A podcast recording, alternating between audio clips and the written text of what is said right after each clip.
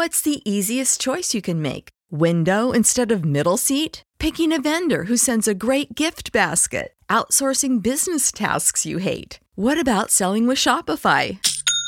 Whether you're selling a little or a lot, Shopify helps you do your thing, however you cha-ching. Shopify is the global commerce platform that helps you sell at every stage of your business. From the launch your online shop stage to the first real life store stage, all the way to the did we just hit a million orders stage. Shopify's there to help you grow. Whether you're selling scented soap or offering outdoor outfits, Shopify helps you sell. Wherever and whatever you're selling, Shopify's got you covered. Sign up for a $1 per month trial period at shopify.com slash try. Go to shopify.com slash try now to grow your business, no matter what stage you're in. Shopify.com slash try.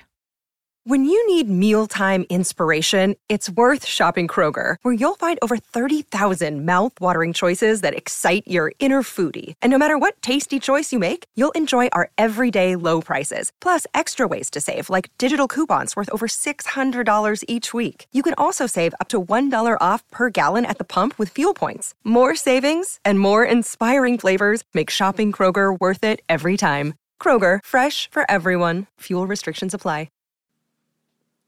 Fantascientificast presenta Talking Track.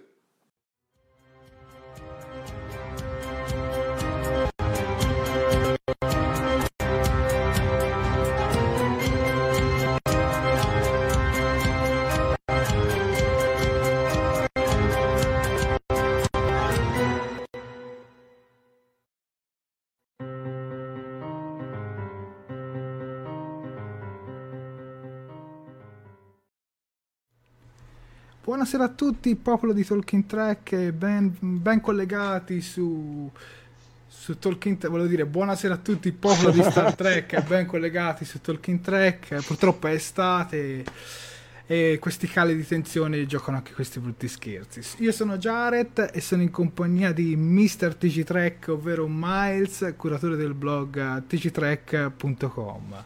Buonasera a tutti. Beh, direi che di notizie adesso ne abbiamo anche più del solito, direi. Eh?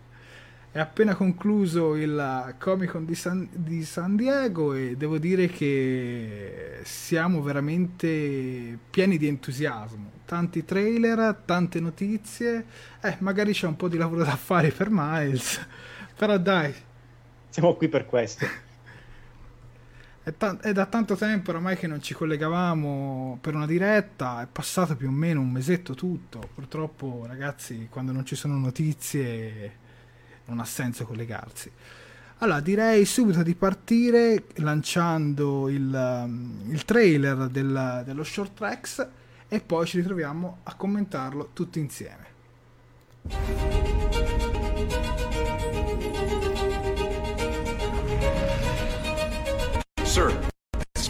Reporting duty. No need to shout, Ensign Spock.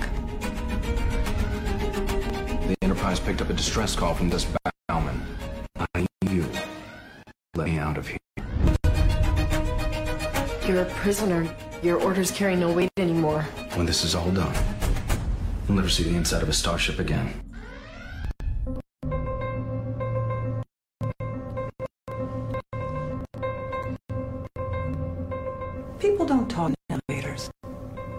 I've observed that, sir. Fascinating. Which version of OS are the computers running? The food synthesis used or the advancement glucose matrix? Have you ever considered that the prime directive is not only not ethical but also illogical? Do you like that? People call them triples. Pretty darn cute. Oh. There's been a lab. I made one of the most important discoveries of our time! Don't show any weakness, or they will you alive.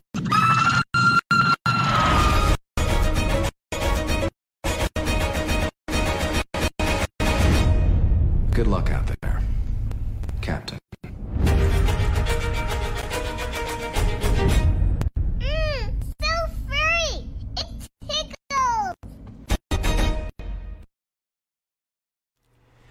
Bentornati su Talking Track, questo era uno dei trailer mostrati alla Comic Con di San Diego. Che cosa ci puoi dire Miles in merito?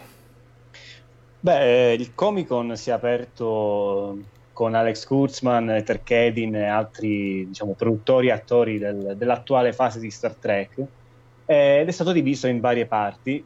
Fra queste si è parlato anche dei nuovi short tracks Sostanzialmente Kurzman ha spiegato che sono nati come un esperimento perché l'anno scorso si sono accorti che mh, la post-produzione di Discovery prendeva troppo tempo. Eh, ovviamente CBS voleva qualcosa da mostrare al pubblico nel frattempo fra una stagione e l'altra e allora hanno ideato questi mini episodi, questi corti short tracks, che erano nati un po' come dei, dei, delle storie autoconclusive, solo che poi come abbiamo visto nella seconda stagione di Discovery sono sono anche stati integrati pesantemente nella, sì. nella trama generale. Eh, la cosa, la particolarità di questo trailer è che benché siano stati annunciati sei nuovi mini episodi della serie Short Tracks, quindi due in più rispetto alla scorsa stagione che era composta solo da quattro, se non, se non vado errato. Sì. Eh, questo trailer si concentra solo su tre di questi mini episodi, cioè quelli che hanno per protagonisti Pike, Spock è, è la numero uno.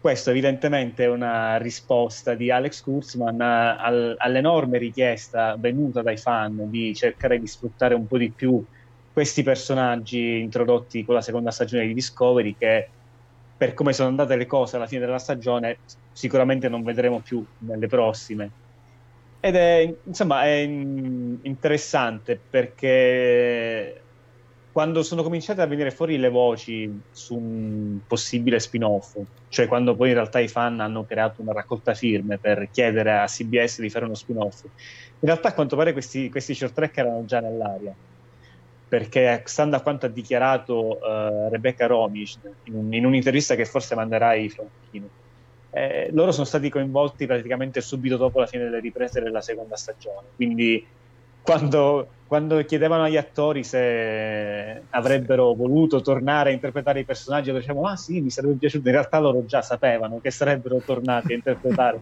questi personaggi almeno negli short tracks. Eh, eh, guarda, adesso ti facciamo un gioco. Tu di solito lo, lo, fai con me questo gioco, adesso lo faccio io. Mm. Tu che voto gli dai a questo trailer, Jared? Allora, a questo trailer gli do un sette e mezzo perché comunque sapevo che sarebbero tornati e avevo anche intuito che probabilmente avrebbero mostrato più un trailer degli short tracks che di Discovery perché sappiamo che la produzione di Discovery è cominciata proprio questo mese. Esatto. Comunque sono molto contento perché pensavo che al massimo ne avremmo visto uno e invece eh. sono già tre quindi fa più ben sperare una domanda che mi chiedo sicuramente è se questi short tracks saranno in qualche modo collegati con, uh, con Discovery o con le altre serie, ma sinceramente, almeno per quanto riguarda quelli sull'Enterprise, ne dubito. Tu che ne pensi? Beh, considerando che Kurzman non, non, esclude comunque di continuare a, ad avere dei collegamenti con il canon, anche se la Discovery è andata mille anni nel futuro, potrebbero esserci qualche elemento che potrebbe tornare anche dopo. Eh, la cosa interessante sarà piuttosto scoprire se faranno veramente uno spin-off su Pike e compagnia e se su questo spin-off ci saranno elementi che vedremo in questi che saranno introdotti in questi short track perché durante il panel ehm, Kurzman ha un po' come dire stuzzicato il pubblico, cioè gli ha chiesto eh, ma a voi vi piacerebbe vedere una serie con Pike? Ecco, e la plata è esplosa, sì, sì, vogliamo la serie. E lui ha detto sì, allora ci penseremo. Quindi probabilmente qualche cosa si farà. Poi Kurzman ha una storia di, di bugie alle spalle molto, sì. molto folta perché non ci si può sempre fidare della sua parola però io penso che per stuzzicare il pubblico in questo modo qualche cosa, qualche cosa sotto c'è. Ma raccontane qualcuna, non ci sarà mai Spock, non vedremo mai Spock in canne ed ossa, non vedremo mai il cast della The Next Generation delle altre serie in Picard. Già. E poi puntualmente... E poi puntualmente sì. si smentisce perché poi queste cose noi le vediamo sempre. Comunque, sì, devo dai... dire che sono stati molto molto bravi a mantenere il segreto. Sì, appunto, lo stavo per dire perché veramente io non, non ci speravo assolutamente, anzi ero, ero, oramai convinto che fosse una cosa totalmente slegata, soltanto su Picard. Guarda, forse su Jonathan Frakes me lo aspettavo, ma sugli altri attori sinceramente non me lo aspettavo. Che... Di, di, di Picard magari ne parleremo meglio più avanti. Certo, certo. Restando, restando sugli short, eh, ho notato che hanno, come, fare, come dire, quasi fatto un remake di Animaletti Pericolosi. Alcune sì. delle scene nel trailer sono, si vede l'Enterprise piena di triboli. E poi c'è una scena che francamente non riesco a capire bene. È quella finale in cui una bambina mangia un tribolo. Sì. Ora, se, ora, se qualcuno ci sta seguendo, sarei veramente curioso di leggere i vostri commenti a proposito di questa scena. Se, mi, se riesco a leggerli, perché per ora sto facendo veramente fatica. Queste cose noi le vediamo sempre. Allora, sto facendo veramente fatica. Allora, eccoli qua. Ulzana Perex, Isabella Pozzi, Dario Gerbino, Daniele e Davide Caldarelli, Giusimo Rapito, e poi da disco Fabrizio Secchi, Angela Di Carlo. Da TC Trek c'è qualcuno da salutare? Eh, appena il mio computer si sveglia ti, faccio sapere. Sicuramente ragazzi, estate i problemi tecnici aumentano ancora di più, però l'importante è che sentite bene l'audio. No, beh, ma il mio computer è una ciofeca estate inverno, non dico il mio computer, come direbbe Scotti, è una bagnarola. ma è fiero di esserlo. Comunque ci saranno questi short tracks e fra l'altro in uno di questi eh, abbiamo proprio notato che Spock non è comandante, ma guardia no, marina. Sì, sì, mi sembra proprio che sia il primo giorno di Spock a bordo dell'Enterprise.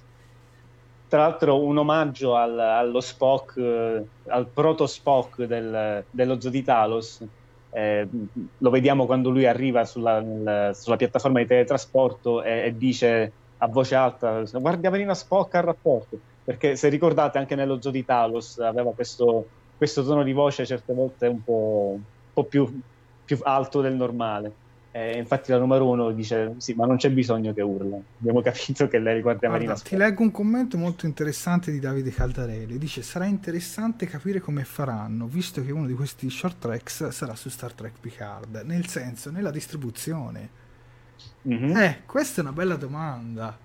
Ne mandano uno su, su Prime Video e gli altri su Netflix. Beh, sì, potrebbe essere. Cioè, magari è strano per noi dal punto di vista del, dell'utenza, però eh, per, per so, i perché... rapporti commerciali sarebbe plausibile. Perché alla fine è comunque considerato lo stesso prodotto, cioè alla fine short, Star Trek Short Tracks, non è che mandi metà episodi da una parte e dall'altra, quindi io non ne sono tanto sicuro. Male che vada si sentiranno le voci con doppiatori diversi. Però guarda, io, altro... vi dirò, io ti dirò, spero sì. che vadano tutti su Prime Video, perché mi sembra che con CBS vada più, più d'accordo allora, da quello che si sa, eh, Netflix non ha l'esclusiva di Discovery, ha diciamo un, un diritto uh, di, come dire, prevalenza su, sui mm. competitors. Mm. Cioè, eh, la, prima, la, prima, parola spetta a lei, ma se lei non è interessata, non è obbligata a certo. comprarli lei. Quindi se Amazon facesse un'offerta, probabilmente bisogna capire se fa un'offerta per il pacchetto completo o solo per Picard anche perché da quello che ho notato io, ehm, che sto sottotitolando i video, mh, mm, forse te ne sei accorto anche tu, ci sono certi video che vengono, come dire, tollerati dal, dall'algoritmo di copyright di CBS, sì. certi altri no. Quelli di Picard sono assolutamente off limits. Presumo Infatti, che questo... Vi eh, annunciamo e non vi possiamo mostrare il trailer nella diretta perché altrimenti ci bloccano tutto. Presumo che questa tolleranza zero derivi da, da Amazon che non mm. vuole evidentemente che vengano diffusi da altri soggetti i trailer delle sue produzioni. Quindi bisogna capire se Amazon poi sarà interessata a blindare tutto il pacchetto degli short tracks o soltanto quello che riguarda Picard. Credo che ne avrebbe facoltà in ogni caso. Il problema è capire se verranno trasmessi eh, contemporaneamente a USA o come è successo l'anno scorso da noi, verranno trasmessi prima negli USA e poi praticamente il giorno prima anche Sì. da noi. Spero, quella- spero eh. molto prima, ci ha detto sinceramente. Certo.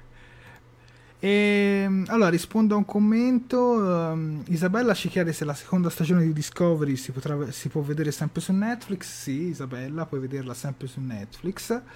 Davide Caldarelli ci dice: Il più interessante è QA dei titoli annunciati. Infatti, proprio uno o due giorni fa io ho tirato giù una teoria mia, niente fonti ufficiali, quindi vi dico prendetela con le pinze. Secondo me potrebbe essere collegato al personaggio di Q perché tante volte negli episodi, soprattutto delle serie anni 90, dove appariva Q c'era sempre una Q nel titolo, quasi o sempre, diciamo. Quindi secondo me quella Q messa lì, più che adesso sappiamo che uno di questi sarà rivolto su Picard, magari potrebbe far ritornare, diciamolo tutto, il personaggio di Q.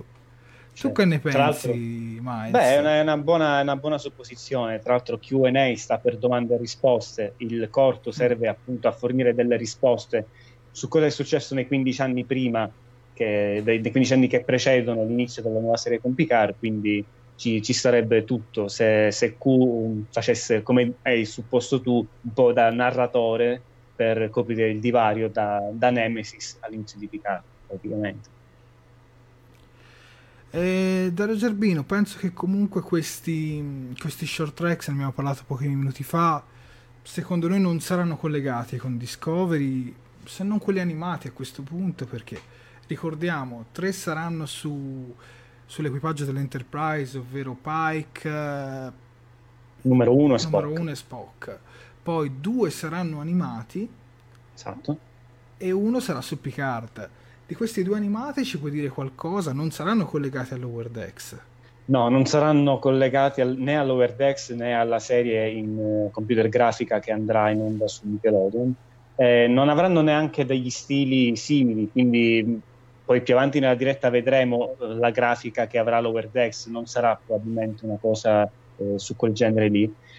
Eh, Kurzman ha solo detto che il primo sarà diretto da Michael Giacchino, che è il compositore delle musiche dei film Kelvin di J.J. Abrams, mentre l'altro l'ha diretto Olatunde Sunsami, che ha diretto vari episodi di Discovery. eh, tra l'altro è un alunno di Jonathan Frakes che gli ha insegnato il mestiere di, di regista e da quest'anno sarà anche produttore di Discovery, quindi diciamo un, Sì, sì. un lavoratore interno alla squadra. Saluto Davide Piscillo che si è collegato con noi. Ragazzi, tutti i commenti scriveteli sulla pagina di Talking Track perché mi sta laggando tutto e non posso.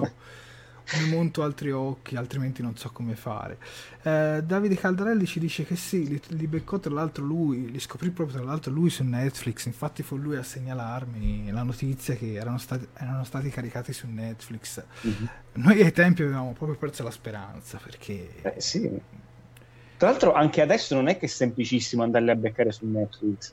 Cioè, se vai mh, sul, sul sito via browser, sì, ma se vai sull'app anche Windows 10. Ma anche con mh, la- una smart TV è complicato. Sì, eh. sì, la sezione 3 e altro non, non spunta molto facilmente, quindi boh.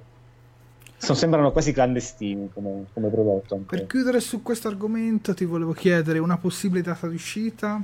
Non è stata rivelata, ma secondo te quando potrebbe uscire? Guarda, una delle, delle grandi lacune di questo panel è che non hanno dato Esatto. nessun tipo di data di uscita di nulla. L'unica data che hanno dato eh, così orientativamente, eh, tra l'altro è pure una brutta notizia perché Picard è slittato al 2020, mentre prima si supponeva che Ah. sarebbe uscito entro il 2019, entro il 2020. Quindi eh, se uno di questi corti sarà un prequel di Picard, evidentemente mi Usciranno aspetto che prima. usciranno entro dicembre 2019. A me hai fatto ridere perché te prima mi hai detto l'unica data che ci sarà, ti volevo dire, è data. Comunque, comunque poi ne- lo affrontiamo dopo l'argomento su data B4 o B4. Eh, sicuramente comunque mh, c'è anche da chiedersi in che forma usciranno, cioè dico negli Stati Uniti, se usciranno uno al mese, uno alla settimana, tutti insieme. Ancora non sappiamo veramente niente su, Mhm. sulla distribuzione né americana, pensate tantomeno quella internazionale. Va bene, Cioè, probabilmente diranno qualche cosa in più fra un paio di settimane.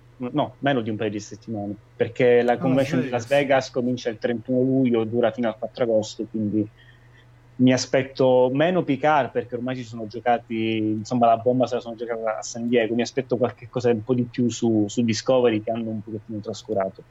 Guarda, ora mi hai tirato giù un assist pazzesco e fra mm-hmm. l'altro sappiamo che siccome saranno i giorni di agosto questo evento a Las Vegas, sappiamo anche che la riunificazione dei diritti di Star Trek è imminente. Infatti si parla dell'8 agosto se non sbaglio. Sì, no, no, non sbagli. L'8 agosto è il giorno in cui sia CBS che Viacom illustrano agli analisti, agli investitori, i risultati del quadrimestre precedente. Quindi mh, alcune fonti, tra cui l'Hollywood Reporter ed altri insomma, testate di settore finanziario, eccetera, sono più che convinte che CBS e Viacom abbiano raggiunto un accordo e questo accordo verrà annunciato appunto l'8 agosto durante il, i risultati del, de, degli ultimi quattro mesi. Eh, ovviamente mh, questo creerebbe vantaggi ad entrambe le, le, le entità commerciali perché certo. ci sarebbe un grosso risparmio e oltretutto eh, si dice che eh, oltre a ehm, riunificarsi per eh, avere un potere, diciamo una potenza di fuoco maggiore nei confronti di tutti i competitors dello streaming, quindi Netflix, Amazon, Hulu, eccetera, eccetera, il motivo principale sia stato proprio riunificare il franchise di Star Trek in modo da creare delle storie eh, omogenee fra il cinema e la televisione. Fra l'altro possono esserci film delle serie Certo. E proprio in tal proposito con Max, purtroppo oggi grande assente, discutevamo prima in forma privata la possibilità magari di realizzare un film con eh, l'equipaggio del capitano Pike, Spock numero uno e tutti quanti. Guarda, sarebbe veramente una bella idea se farebbero un film per il cinema, sarebbe pazzesco. Ma anche un film per la televisione non lo buttiamo via. Quindi no, CBS, se ci stai ascoltando, va bene tutto. Ok, qualcosa da aggiungere prima di passare a Discovery?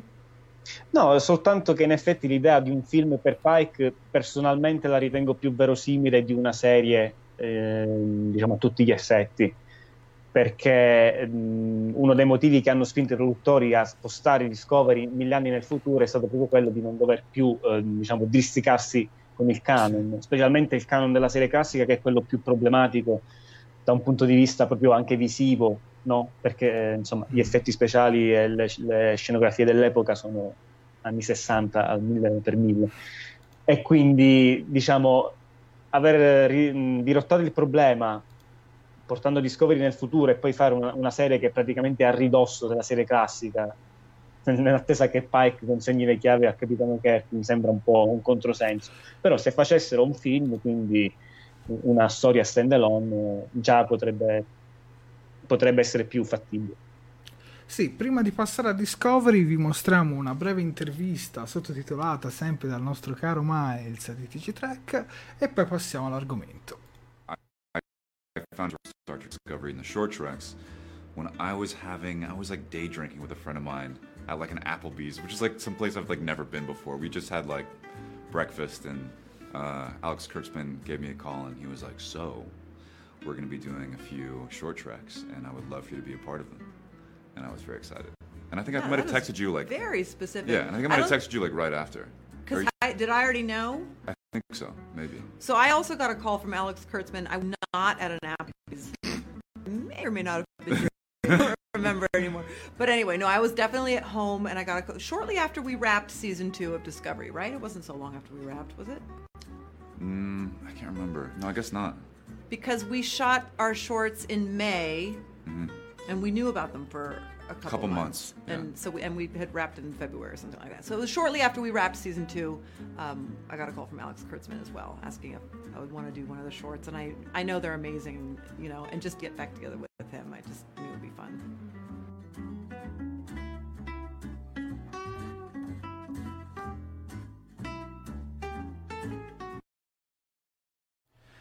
Bentornati su Talking Track, questa era una clip eh, su, girata al Comic Con, giusto?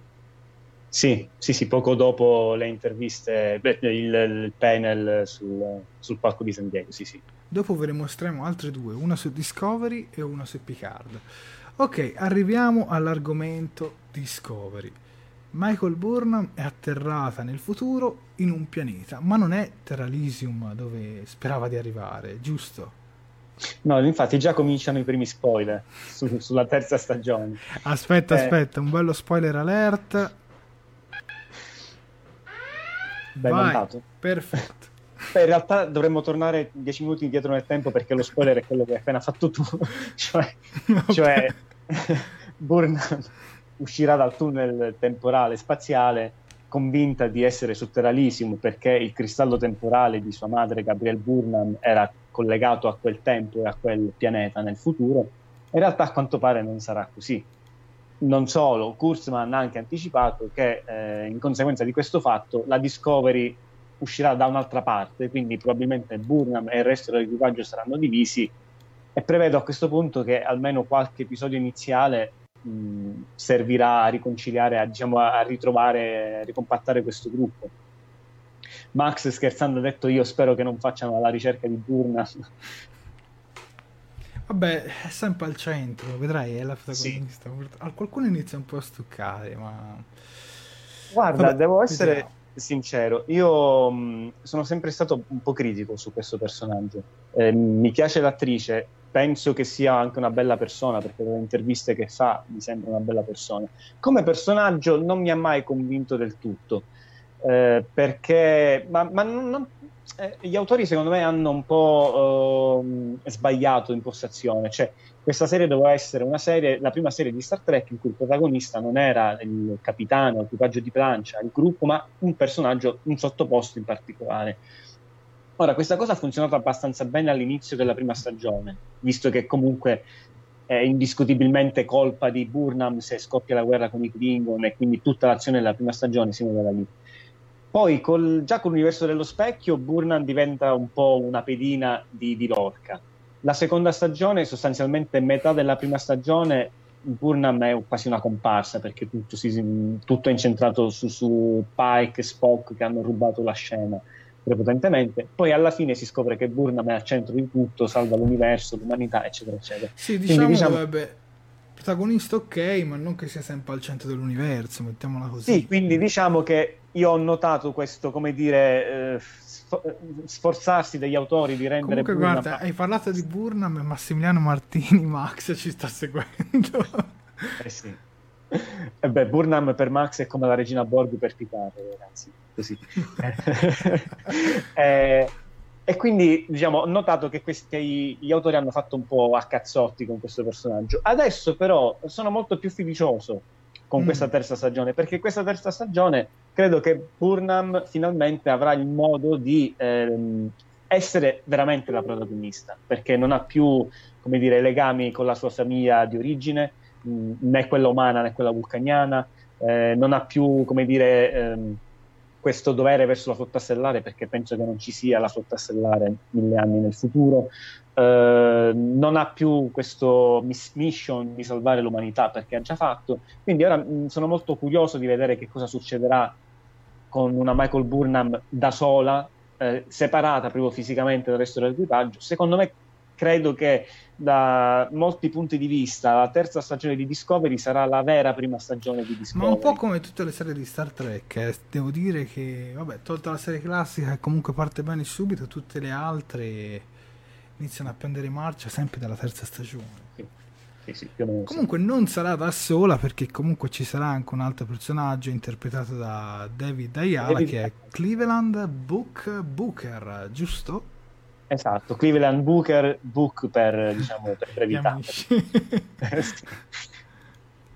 che a quanto pare mh, sarà il primo ad accogliere Burnham eh, nel momento in cui atterrerà su questo pianeta che non è Terralisium che poi in realtà è l'Islanda, perché queste scene che vediamo che stai Vabbè, ma il pianeta sarà state... un pianeta, non è che sono... Sì, certo, però le scene sono state girate... Comunque molto belli i set, devo dire, senza tutta quella CGI, cioè tutto naturale, così, non mi dispiace. Secondo me costa meno spostare la produzione in Islanda che Stavo per dirtelo. eh, non hanno, diciamo, detto molto su questo personaggio. Eh, è un panel che ha messo tanta carne al fuoco, ma poi se scendiamo nel dettaglio ovviamente non, non troviamo granché perché insomma c'è ancora Las Vegas, ci sono ancora molti mesi prima dell'inizio di queste nuove serie, quindi non potevano dire molto. Allora, ti leggo eh... una domanda per te. Ci dice Davide Caldarelli, perché non c'è la flotta stellare? In mille anni non possono succedere molte cose? Sì, certo, uh, probabilmente ci sarà un qualche tipo di flotta stellare, ma non credo che ci sarà la flotta stellare che ricordiamo noi. Probabilmente perché non ci sarà una flotta stellare corrotta tutta. O oh, a me piace il Dark, però hanno già smentito che sarà Dark. Hanno detto sarà più drammatica questa. Sì, sarà drammatica a livello proprio umano, perché chiaramente mm. parliamo di però non personaggi. Sarà dark. Sì, Kurzman eh, tiene sempre molto a precisare questo punto. Secondo me eh, i feedback che ha ricevuto CBS dalla prima stagione devono averla preoccupata parecchio. Eh, la prima stagione di Discovery molto molto molto dark perché insomma è chiaro specialmente con la seconda stagione hanno rivoluzionato tutto e poi contestualmente hanno creato Picard che vuole essere una lettera d'amore ai, ai fan di TNG quindi secondo me hanno capito che darkettizzare troppo Star Trek è, è un azzardo Pensate che persino la serie sulla sezione 31, che sarebbe quella più adatta ad essere dark, in realtà Purtroppo. a quanto pare non sarà necessariamente. Senti, una domanda un po' da. Mm, da Aspetta, canale... però volevo, volevo continuare. Vai, prego, prego. La risposta. Eh, probabilmente la sorta stellare non sarà quella che ricordiamo perché anche la federazione potrebbe non essere più quella che ricordiamo perché è vero che Burnham ha salvato la vita senziente dall'estinzione però la federazione è come diciamo, un'organizzazione politica quindi ci sono alieni razze che possono entrare, razze che possono uscire. E, e dico questo perché eh, è stato, come dire, un po' annunciato da Ether Kedin, che è il braccio destro di Alex Kurtzman, che probabilmente alcuni elementi del corto Calipso, che è ambientato anche lui mille anni nel futuro, potrebbero, essere, potrebbero finire in, nella terza stagione di Discovery. Giusto. Siccome nel corto Calipso eh, il personaggio... Eh, di Aldi Soggio che si chiama Craft in italiano che non, è, que- che non è questo specifichiamo perché molti lo stanno questo. confondendo. Eh, ha detto di scappare da un gruppo che adesso non ricordo bene il nome eh, Vdrascio una cosa del genere. Che molti fan hanno e poi credo sia stato anche eh, confermato da fonti interne hanno detto che dovrebbe essere una specie di evoluzione della, flotta, del, della federazione. Io immagino che nel futuro in cui sono finiti anche per eh, come dire, ehm, sottolineare ancora di più la rottura con le serie precedenti, non ci sarà la federazione che ricordiamo noi. È questo. Giuseppe Rabito ci dice sarebbe bello un film su Pike. E un'altra domanda. Ora, questa è un po' una domanda da Barbara D'Urso, ma secondo te scoppierà del tenero fra questi due personaggi? Non lo so, io lo vedo un po' come uno che va a sostituire Tyler, almeno da queste prime foto promozionali. Non lo so, io invece la, una delle prime o cose si innamora e poi lui la tradisce, cioè lui diventa il peggio cattivo, che, che, che cavolo ne so.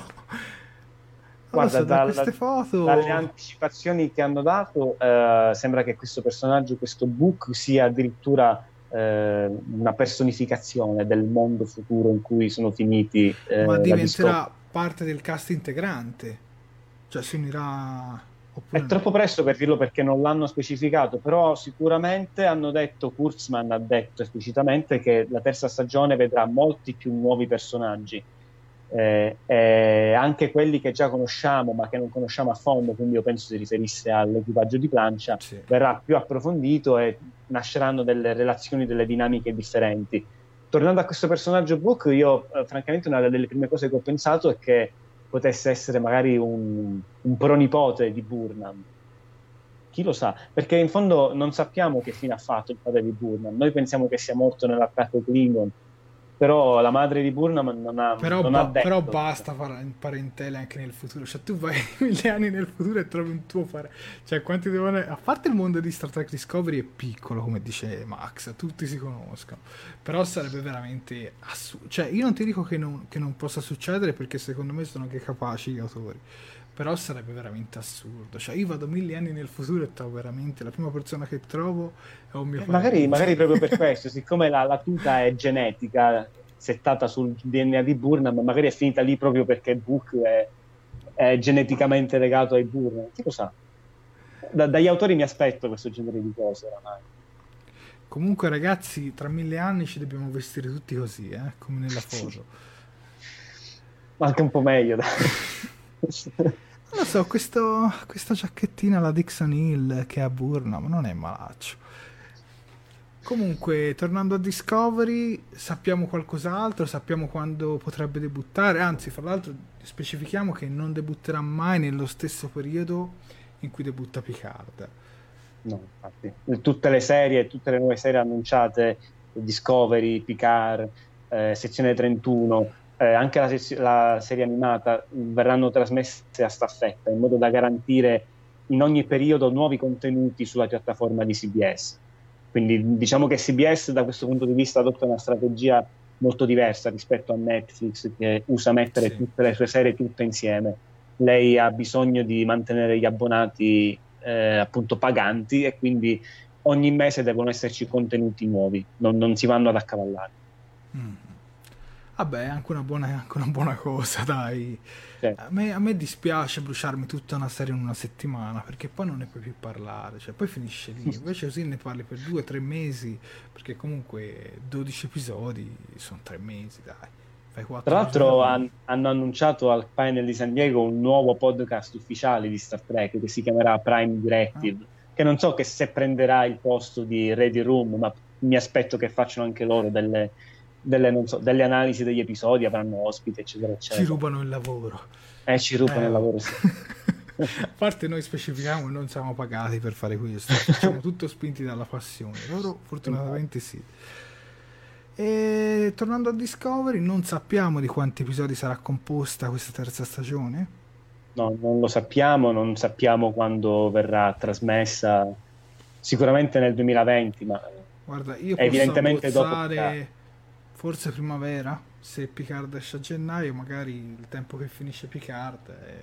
Picard saranno 10 episodi questo lo sappiamo. Di solito io so che in estate non fanno quasi mai uscire niente perché è uno dei periodi peggiori per far uscire delle serie tv almeno Guarda, il 2020, vedere... il 2020 hanno annunciato già l'Over Decks, quindi bisogna capire se dopo Picard vogliono giocarsi l'Over Decks o Discovery. Io penso che venga prima Discovery perché proprio per un motivo sì, di tempi tecnici per motivi, perché l'animazione di Lower Decks a quanto pare prende molto tempo. Penso che per motivi tecnici uscirà prima Discovery di The Lower Decks. Mm. Poi bisognerà anche capire dove sarà Lower Decks, ma ne parliamo dopo.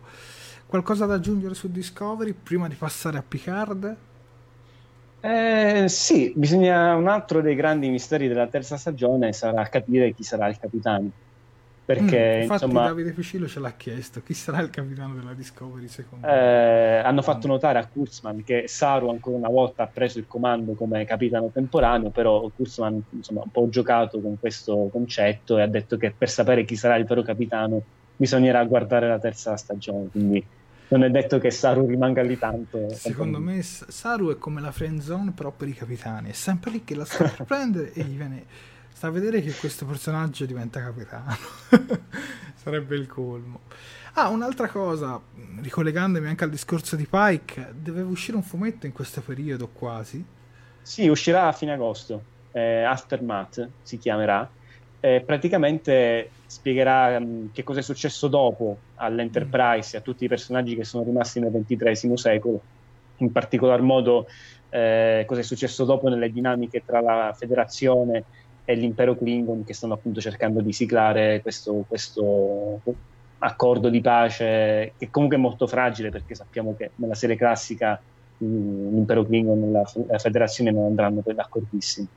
E quindi a quanto pare sarà incentrato su Spock e sulle sue diciamo, riflessioni su quello che è successo, sull'aver dovuto dimenticare sua sorella Burnham, aver dovuto come dire insabbiare tutti i documenti che riguardano la Discovery eccetera eccetera Giuse ci chiede se mh, diventeranno degli agenti temporali.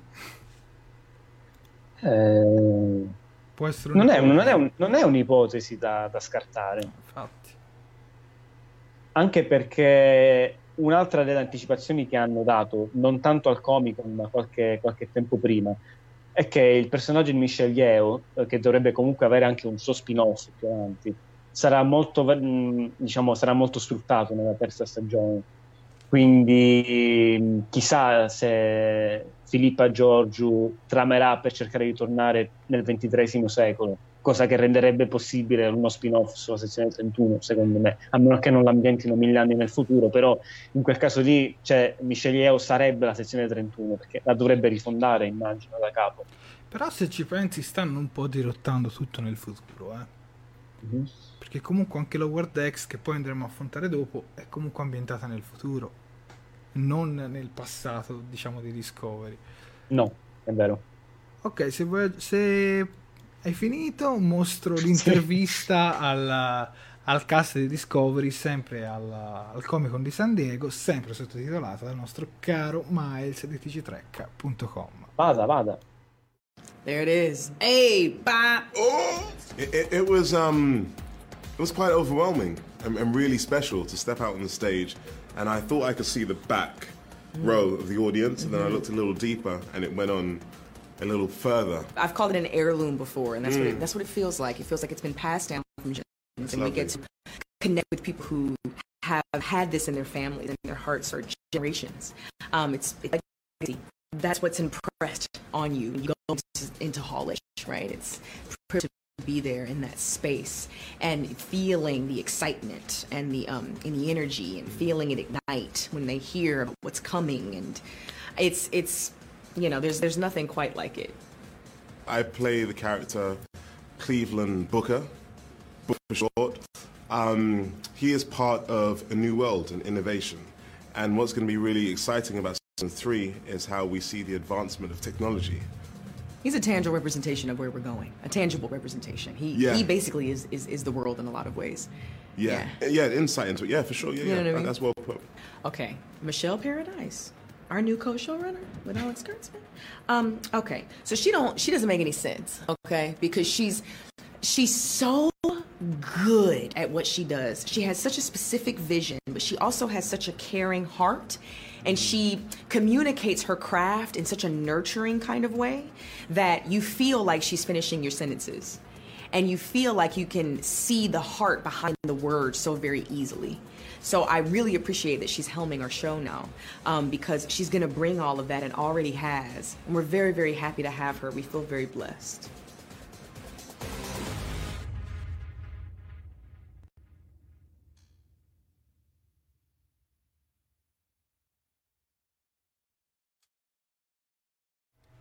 Bentornati su Talking Track, questa clip era una delle, la seconda intervista uscita dal Comic Con di San Diego. Mm-hmm. E dai, facciamola anche noi la dub. no, più che altro io mi domando se, se lo smalto di Soniqua poi si, si, illumina al buio, sai, come quelle vernici fosforescenti, perché ha le unghie smaltate di giallo fosforescente in questa clip. Dario Gerbino ci dice magari la serie sulla sezione 31 non la faranno proprio più. No Dario perché no. comunque è in produzione penso la stiano scrivendo.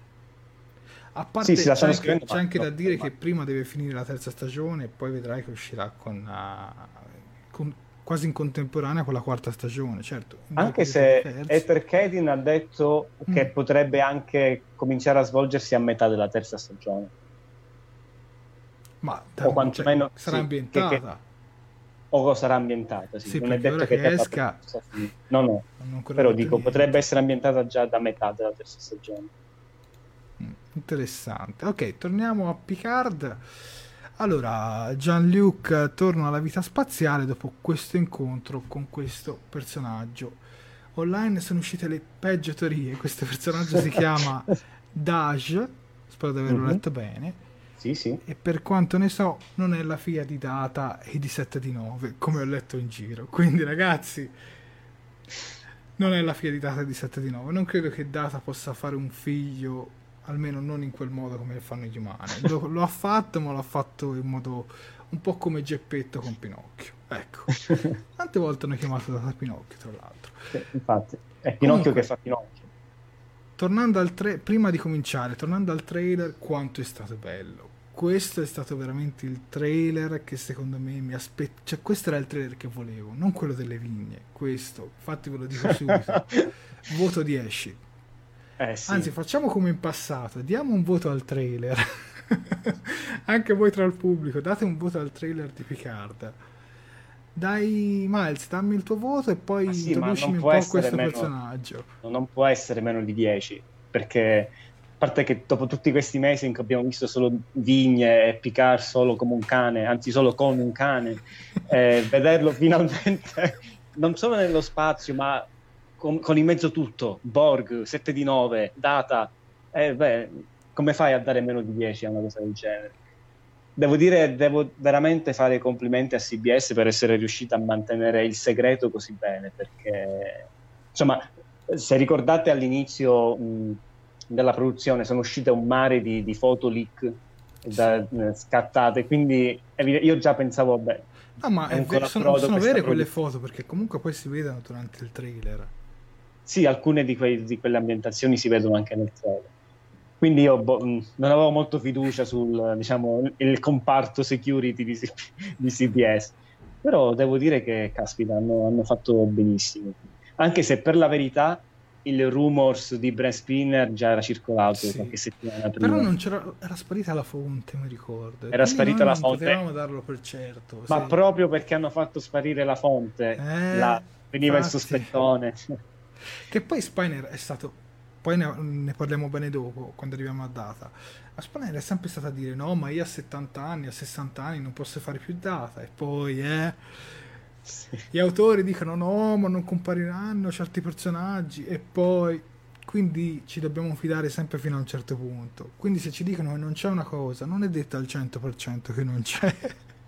Marina Sirtis, cioè di Anna Troy, non ha fatto altro che dire no, non mi hanno chiamato, non mi hanno chiamato. Patrick Stewart si è scusata con me per non avermi coinvolto. Ma e, poi, guarda. E poi Michael Chabon, cioè lo showrunner di Picard, ha detto che sì, anche Jonathan Frakes, cioè Riker e Marina Sirtis, cioè Troy, faranno un cameo in Picard. Quindi probabilmente vedremo anche finalmente la famosa Titan del capitano Riker, non vedo Ah, l'ora. quindi, quindi c'è la Titan. Beh, questo lo sto aggiungendo io, Ah, ma se ok. c'è Riker... Perché qualcuno ha chiesto qualche conferma. Perché comunque eh, Riker dovrebbe essere stato 20 anni su questa Titan. Quindi, no, cioè, quanti anni è ambientata dopo l'animesi? Che adesso mi sta un po'. Uh, po' di una quindicina d'anni, se non sbaglio. Ok, allora forse, forse se fa come le lunghe serie, allora potrebbe essere ancora capitano. Leggo Beh, i voti. Potrebbe Davide anche apparire come, come, come, come flashback. Certo. Davide Fucillo, voto 200, grande Davide. Dario Gerbino, 30 lode, gli dà addirittura i voti dell'università. Olzana Perex, eh, 10 su 30, 10 trentesimi, non ho capito. E- ah no, tre- 30 su 10, ok, ok, Eh sì, adesso ho infatti. capito. 10 trentesimi era poco, era un 3, Eh un sì. 4. Comunque dai, questa trailer è piaciuta a tutti, però vi svelo uno spoiler, non è piaciuta a una persona. Noi conosciamo una persona a cui non è piaciuto. Sì, è un bastian contrario. Dai, lo diciamo. No, Max, ti vogliamo bene, Max, ti vogliamo bene. Ce ne approfittiamo perché non sei in diretta con noi. Comunque, No, in realtà non è che non no. gli sia piaciuto, però ha detto hanno messo talmente tante cose insieme che sembra uno dei libri scritti da William Shatner. Sapete i libri, quelli tipo Il Ritorno, in cui ci, ci ha infilato i Borg, i Romulani. Cioè, in effetti, dal trailer, Borg e Romulani ci sono, eh, c'è 7 di 9, quindi in effetti sembra un po' un libro di Shatner. Però a me non sono dispiaciuti i libri di Shatner, devo essere, devo essere onesto. E io ne ho letti pochi, molti po- molto pochi. Comunque sicuramente eh, dalle prime immagini, tutto questo cast, penso che sarà una seconda stagione molto fanservice come la seconda stagione di Discovery, perché comunque vedrete tanti cameo, secondo me non si fermano, ah, perché tra l'altro anche Riker e Diana Troy sono confermati, eh, anche se non si vedono nel trailer. Secondo me arriverà sicuramente anche qualcos'altro. E, a proposito del personaggio di, da- di Daj, io ci metterò un po' per impararli. Eh, Davide Piscillo ci chiede se può essere la figlia di Shinzon. Ma guarda, io ti rispondo io. Al- hanno fatto un museo su Picard, credo, al Comic Con di San Diego Sì. ed hanno, e non hanno, messo le fo- hanno messo tutte le foto dell'infanzia di Picard, alcuni fotomontaggi, alcune cose nel futuro che noi non sappiamo. Però hanno tolto tutte le foto di, di- di, diciamo Picard Tomardi. sì, interpretato da Tomardi quando era all'Accademia. Quindi secondo me, secondo me io lo escludo, però, però ti dico, non si sa mai perché vedi, diciamo una cosa, poi dopo ne fanno altre, quindi... Tu che Beh, in ogni caso, beh, in ogni caso i Romulani avevano il DNA di Picard perché Shinson era un clone. Quindi la teoria secondo cui potrebbe essere questo personaggio collegato a Picard a livello genetico mh, potrebbe anche reggere da questo punto di vista. Però da quello che si vede nel trailer è un personaggio che sembra più legato ai Borg che ai Romulani. Eh, sì. Nel senso che viene definita una distruttrice e mentre viene definita una distruttrice sullo schermo passa l'immagine di un cubo Borg che sta per Mi esplodere. viene in mente quella razza di Voyager che distruggeva i Borg, ma hanno un aspetto totalmente diverso. No? Non mi ricordo, avevano una serie di numeri. Picard nel trailer dice se questa ragazza è chi penso che sia è in pericolo. Quindi è strano, bisogna capire che collegamento c'è Mm. tra i Romulani, i Borg e Picard. Chiaramente nessuno si aspettava il ritorno dei Borg. In realtà gli, i, i truccatori di Discovery già da un paio d'anni ci giocavano. Sì, però io, cioè io Però- pensavo che quando ci giocavano, ci giocavano su, poi sul personaggio di... come si chiamava? Di Leland. Sì, di Leland. Perché comunque Però- su Leland ci hanno molto giocato con i Borg. Sì, eh. sì, sì. Anche se loro anche qua l'hanno negato. Sì, sì, l'hanno negato, ma è chiaro che un minimo di ispirazione. Anzi, Assolutamente. c'era, credo c'era sicuramente. Comunque, Comunque è, è da almeno un paio d'anni, da- dalla prima stagione di Discovery, che Che i truccatori dicono che gli piacerebbe tanto fare i Borg come, come si possono fare adesso con le tecnologie di oggi. Eh, è una cosa interessante, non si vede nel trailer, però è apparso nel panel di- del San Diego Comic Con un altro attore di The Next Generation che ha interpretato un Borg che è Jonathan Sì. Dell'Arco, che ha interpretato il Borg Tug negli episodi eh, Io Borg e il ritorno dei Borg. fra l'altro, uno degli, degli episodi veramente bellissimi. Ma reinterpreterà lo stesso personaggio? Probabilmente sì, perché da quello che ha dichiarato a San Diego eh, dice che lui aveva qualche come dire, riserva a riprendere il ruolo perché è un po' claustrofobico e quindi farsi truccare nuovamente tutto da Borg lo metteva un po' a disagio. Ma Jerry, Ra- Jerry Ryan gli ha detto: No, guarda, non ti preoccupare, tu prenditi quattro pillole che poi adesso ci penso io. quindi probabilmente sarà nuovamente truccato da Borg. Spero. Allora, Davide Fucilo mi ha dato la risposta, anche Ulzana Perex. Pensavo alla razza 8472, perché magari loro possono essere una minaccia per, eh, per i Borg, ma non hanno questo Tra aspetto. l'altro è una razza, beh, però è una razza mutaforme. Ah, c'è, è vero, c'era anche quell'episodio di Voyager in cui avevano creato ricreato una tutta- federazione. sì. Esatto. E sai, sono tutte teorie interessanti, in effetti. Qualcosa da aggiungere su questo personaggio prima di passare agli elfi? Devo dire? Romulani, poi capirai perché.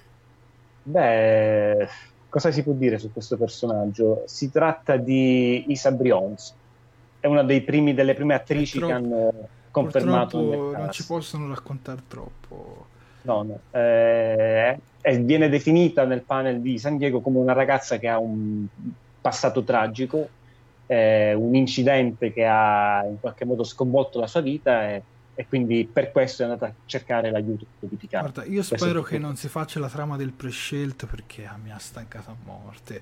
Il prescelto che deve salvare l'uni- Basta, ste- queste trame così basta perché io, sp- io spero veramente abbia qualche cosa, però non che sia un prescelto o qualcosa del genere, basta. Sicuramente al centro di un qualche intrigo ho perché, perché sappiamo che uno dei personaggi, che poi ne parleremo fra poco, eh, non è esattamente chi dice chi essere, è un romulano e, e sembra che abbia un interesse particolare su questa ragazza dal trailer. Mm. Intanto passiamo a Evan Evagora che interpreta Elnor e Alison Peel che interpreta Agnes Giurati, non so come si pronunciano ragazzi. Comunque, cosa sappiamo di Elnor? Che è un romulano, hanno cambiato la, la capigliatura, infatti ho detto sembrano degli elfi, infatti molti sulle nostre Sì, in pagine hanno detto eh, mi ricordano il look de- di Legolas, degli elfi del Signore È vero, vabbè, ma è, Ma anche. Elnor, se non sbaglio, credo ci sia un elfo che si chiama Elnor in uno dei romanzi di Tolkien. Magari anche una citazione.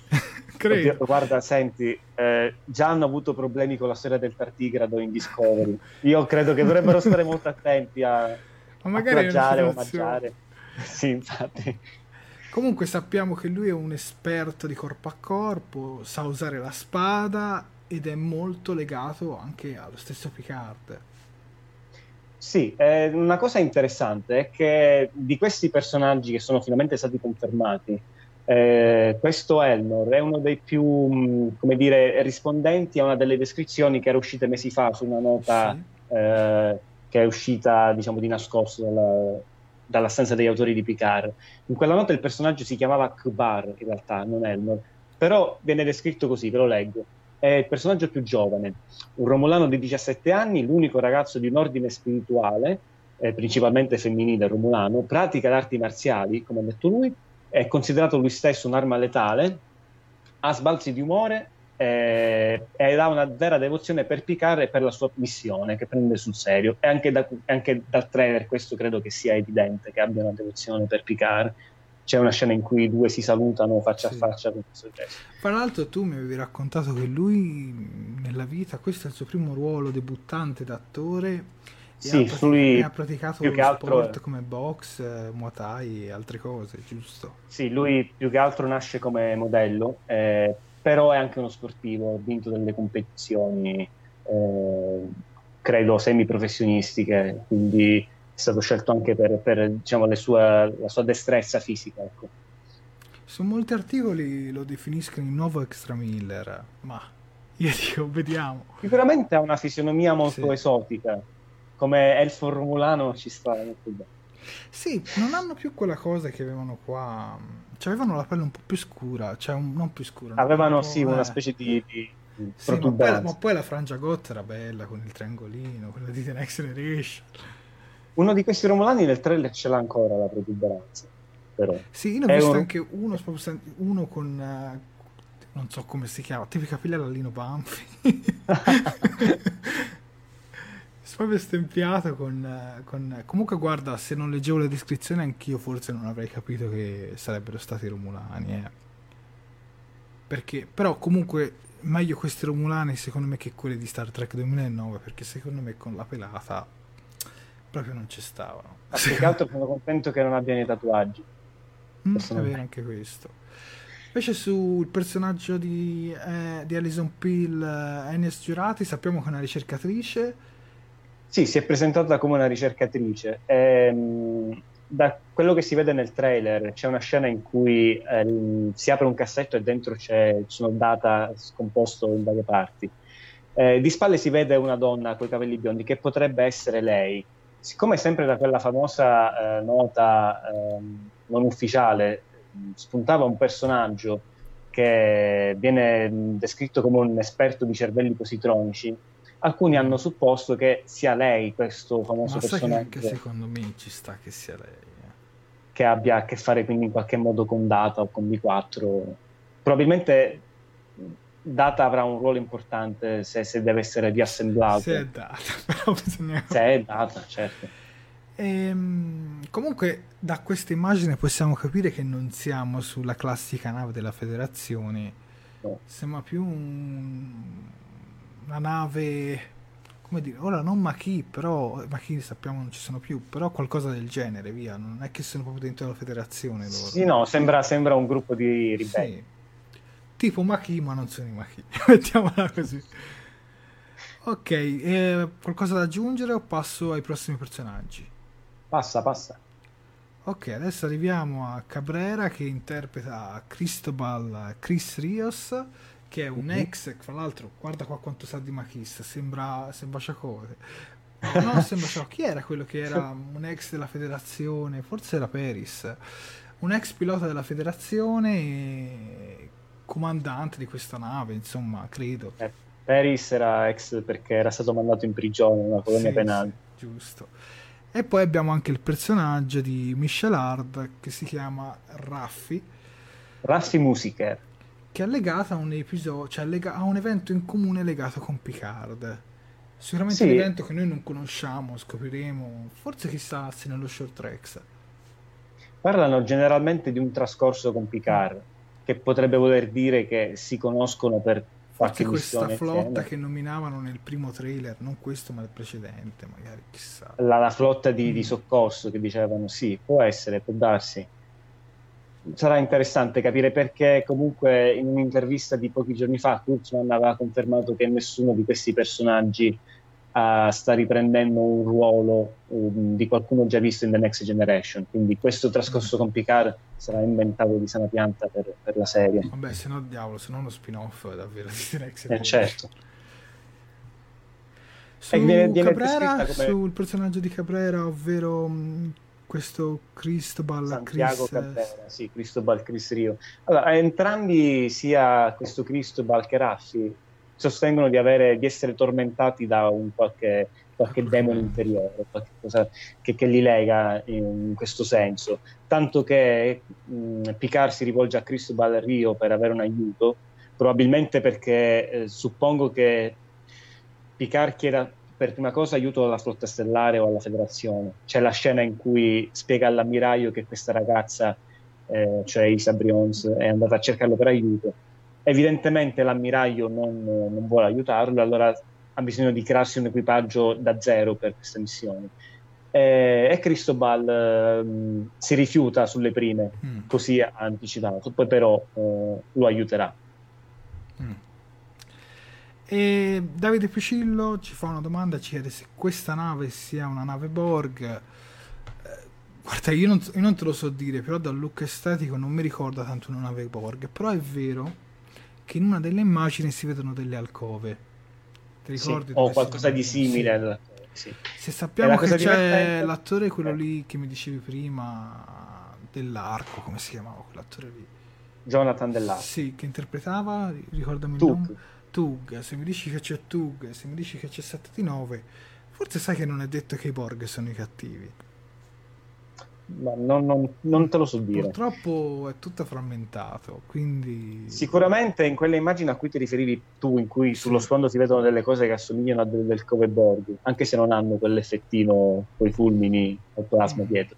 Eh, in fondo si può leggere un cartello in cui c'è scritto eh, in questa stazione sono passati tot giorni senza assimilazione. Sai cosa mi ricorda questo? Battlestar Galactica, quando non venivano attaccati dai Siloni. Da, dai Siloni, sì, è vero. Molto Battlestar Galactica. Deve piacere molto a Kurzman Battlestar Galactica perché, perché anche con Discovery, la prima stagione, anche lì c'era qualche riferimento. Beh... Saluto Sofia che si è collegata con noi. Oh, ciao. Ulzana Perez chiede chi sono i Machi. Eh, puoi fare una breve descrizione su Machi? Sì, i Maquis sono stati introdotti più o meno nelle stagioni finali di The Next Generation e sono praticamente dei coloni della federazione che si sono rifiutati di lasciare i loro pianeti in seguito a, alla ridiscussione del, del, confine tra lo spazio della federazione e lo spazio cardassiano. Per cui c'erano delle colonne della federazione che fino a un momento prima erano della federazione, poi per questioni politiche sono state eh, dichiarate spazio cardassiano e questa gente avrebbe dovuto lasciare il loro pianeta, le loro colonie per ritirarsi spazio federale. Non l'hanno voluto fare, quindi hanno creato una sorta di eh, movimento di resistenza contro, sia contro i cardassiani, ma a questo punto anche contro la federazione che tende a fare, ci tiene a fare rispettare i trattati. Quindi sono praticamente dei, dei ribelli. E si chiamano Maquis perché si ispirano appunto a un, a un gruppo di, di rivoluzionari francesi che aveva lo stesso nome. Fra l'altro il Thomas Riker, non William Riker, era un Machi. sì. Anche Tom Paris, Chakotay, sì. Bellana Torres, tutti sì, Machi. Sì. Anche la, la, la, la, ragazza, tra virgolette, di, di Cisco, poi si scoprì che era un Machi, quindi sì, hanno avuto un ruolo sì.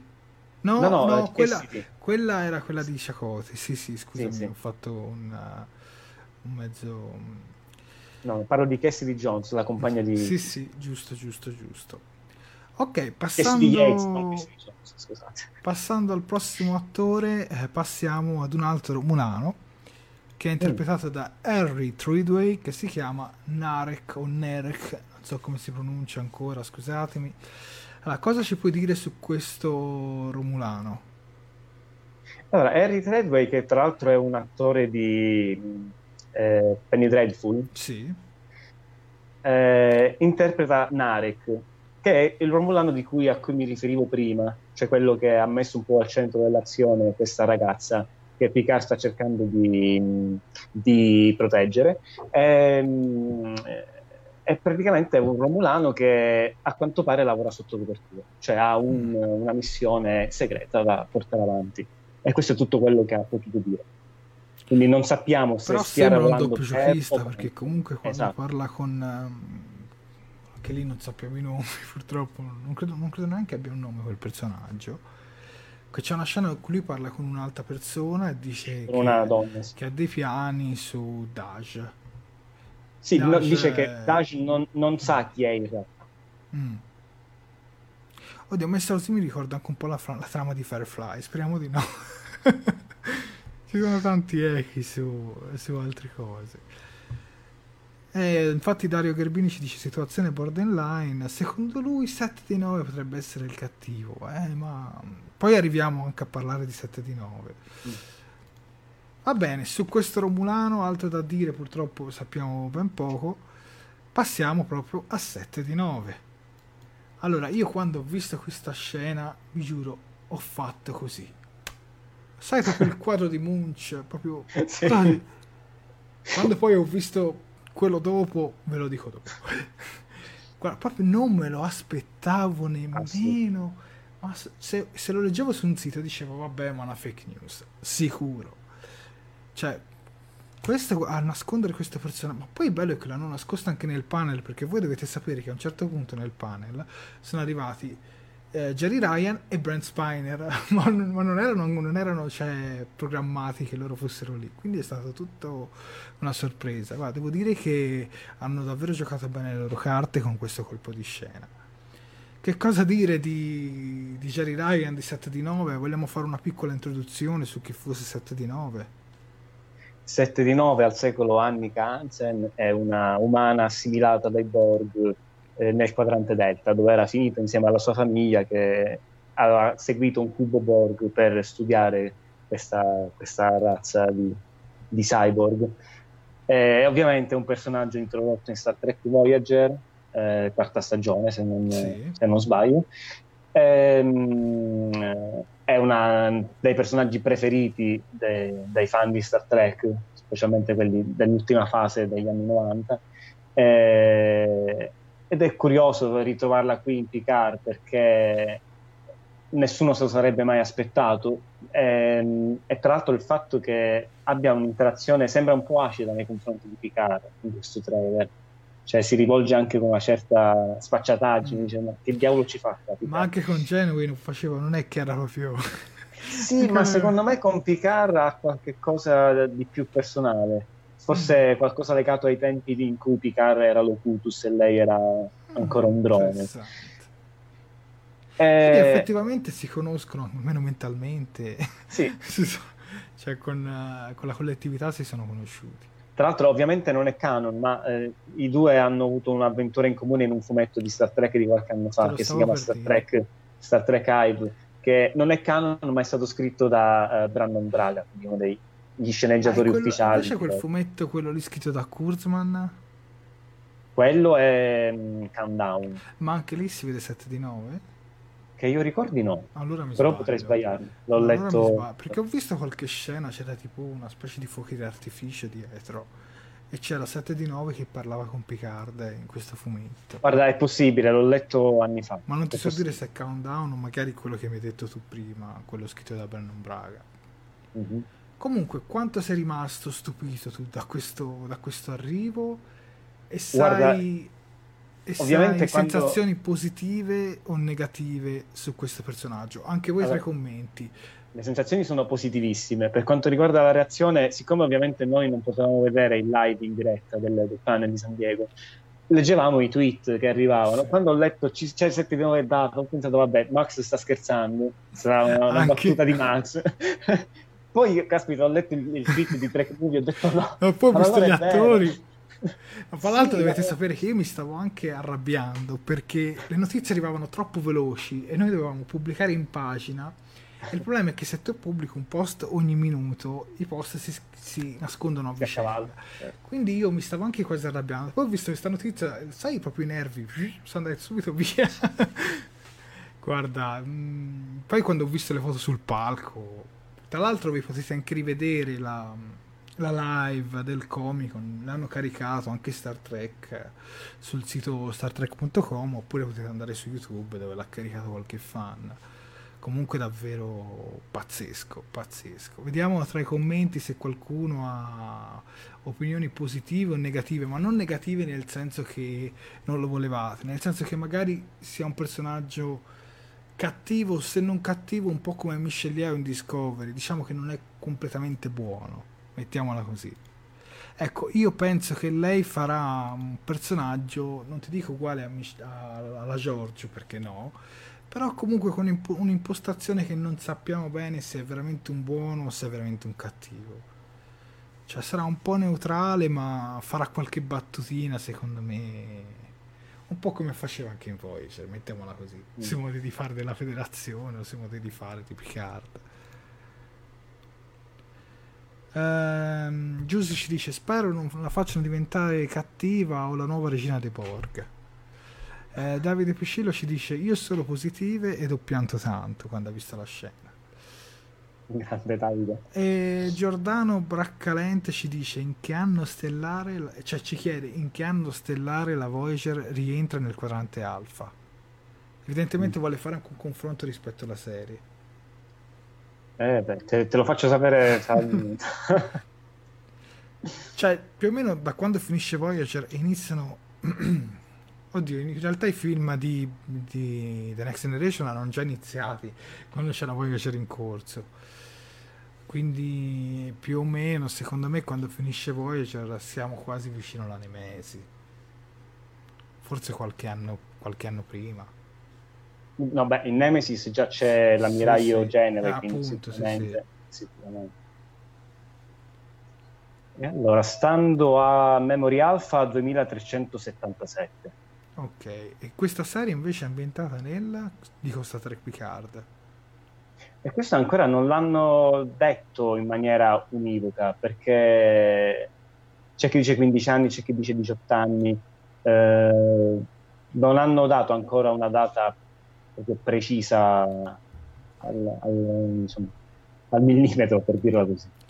Davide Caldarelli ci dice che lui ha sensazioni positive, ma che è rimasto un po' triste per questa cosa che non c'è di Space Nine. Effettivamente hanno chiamato del TNG, hanno chiamato il Voyager e dov'è di Space Nine? Guarda, ho letto un tweet di Nicole De Bear qualche un giorno fa. Nicole De Bear, che tra l'altro noi come Sì. Talking Track abbiamo intervistato, ci è andata Sofia, eh, che ha detto che qual- le, le sarebbe piaciuto partecipare a Picard. E qualcuno rispondendo al suo tweet ha detto sì, però eh, Ezri è un consigliere, ci vorrebbe il capitano Ezri. E lei ha risposto, chi ha detto che Ezri è un consigliere? Anche un capitano può dare buoni consigli. Eh, ed effettivamente anche nella, nella- nel futuro di Deep Space Nine immaginato dagli autori, alla fine Ezri diventerà un capitano, quindi è interessante il fatto che l'attrice abbia effettivamente contattato i produttori di Picard per sapere se c'era un- la possibilità di un, di un ruolo. A questo punto non lo escludo, cioè, se ci hanno infilato 7 di 9 perché, perché no. Sappiamo che Patrick Stewart ha detto che la serie durerà, è previsto che duri almeno tre stagioni, quindi tempo ci sarebbe per altri, per Ah, altri camei. comunque, se devono mettere un attore, io vorrei tanto Bashir. Il dottore manca. Poi adesso è tornato anche un po' in auge l'attore, come si chiama? Seeding, qualcosa del genere. Che è il Perché, usci- perché da poco ha fatto anche Game of Thrones. Qualche stagione fa ha fatto un personaggio in Game of Thrones. Quindi è tornato anche un po' in auge. Secondo me chiamarlo non sarebbe una brutta mossa.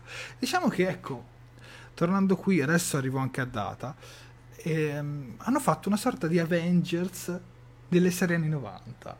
Cioè, hanno un po' richiamato alcuni vecchi eroi insieme poi a dei nuovi ed hanno fatto un... Cioè, mi sembra un'operazione un po' simile, almeno a livello di, di marketing, mettiamola così.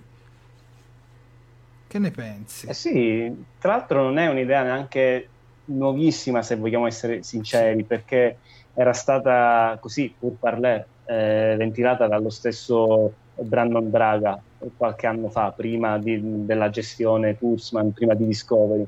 Cioè gli hanno chiesto che cosa farebbe con Star Trek oggi e lui ha detto probabilmente metterei insieme un super team dei personaggi più caratteristici di Star Trek, quindi ha citato 7 di 9, ha citato Data ha citato il dottor orografico, e farei un super team, ha citato Picard, sì. e farei un super team di, di, di, personaggi impegnati in una missione specifica. Alla fine è quello che stanno facendo con Picard, da quello che si capisce nel trailer. Eh, infatti, assolutamente. Ok, arriviamo a Brent Spiner. Quando vediamo Data OB4 arrivare. Prima di parlare di questa cosa, voglio sapere come sì, è stata sì, la tua reazione. Solo un'ultima, solo un'ultima precisazione prima di andare sì. avanti. Perché allora, la Voyager è tornata sulla Terra nel 2378. Mm-hmm. Eh, Nemesis si svolge nel 2379. Ah, quindi... Fonte, quindi fonte arriva, memoriale. diventa ammiraglia la Genui, subito. E eh, vabbè, dopo sette anni, voglio dire, se lo sarà meritato. Poi dopo tutto quello che ha passato, ci eh. mancherebbe.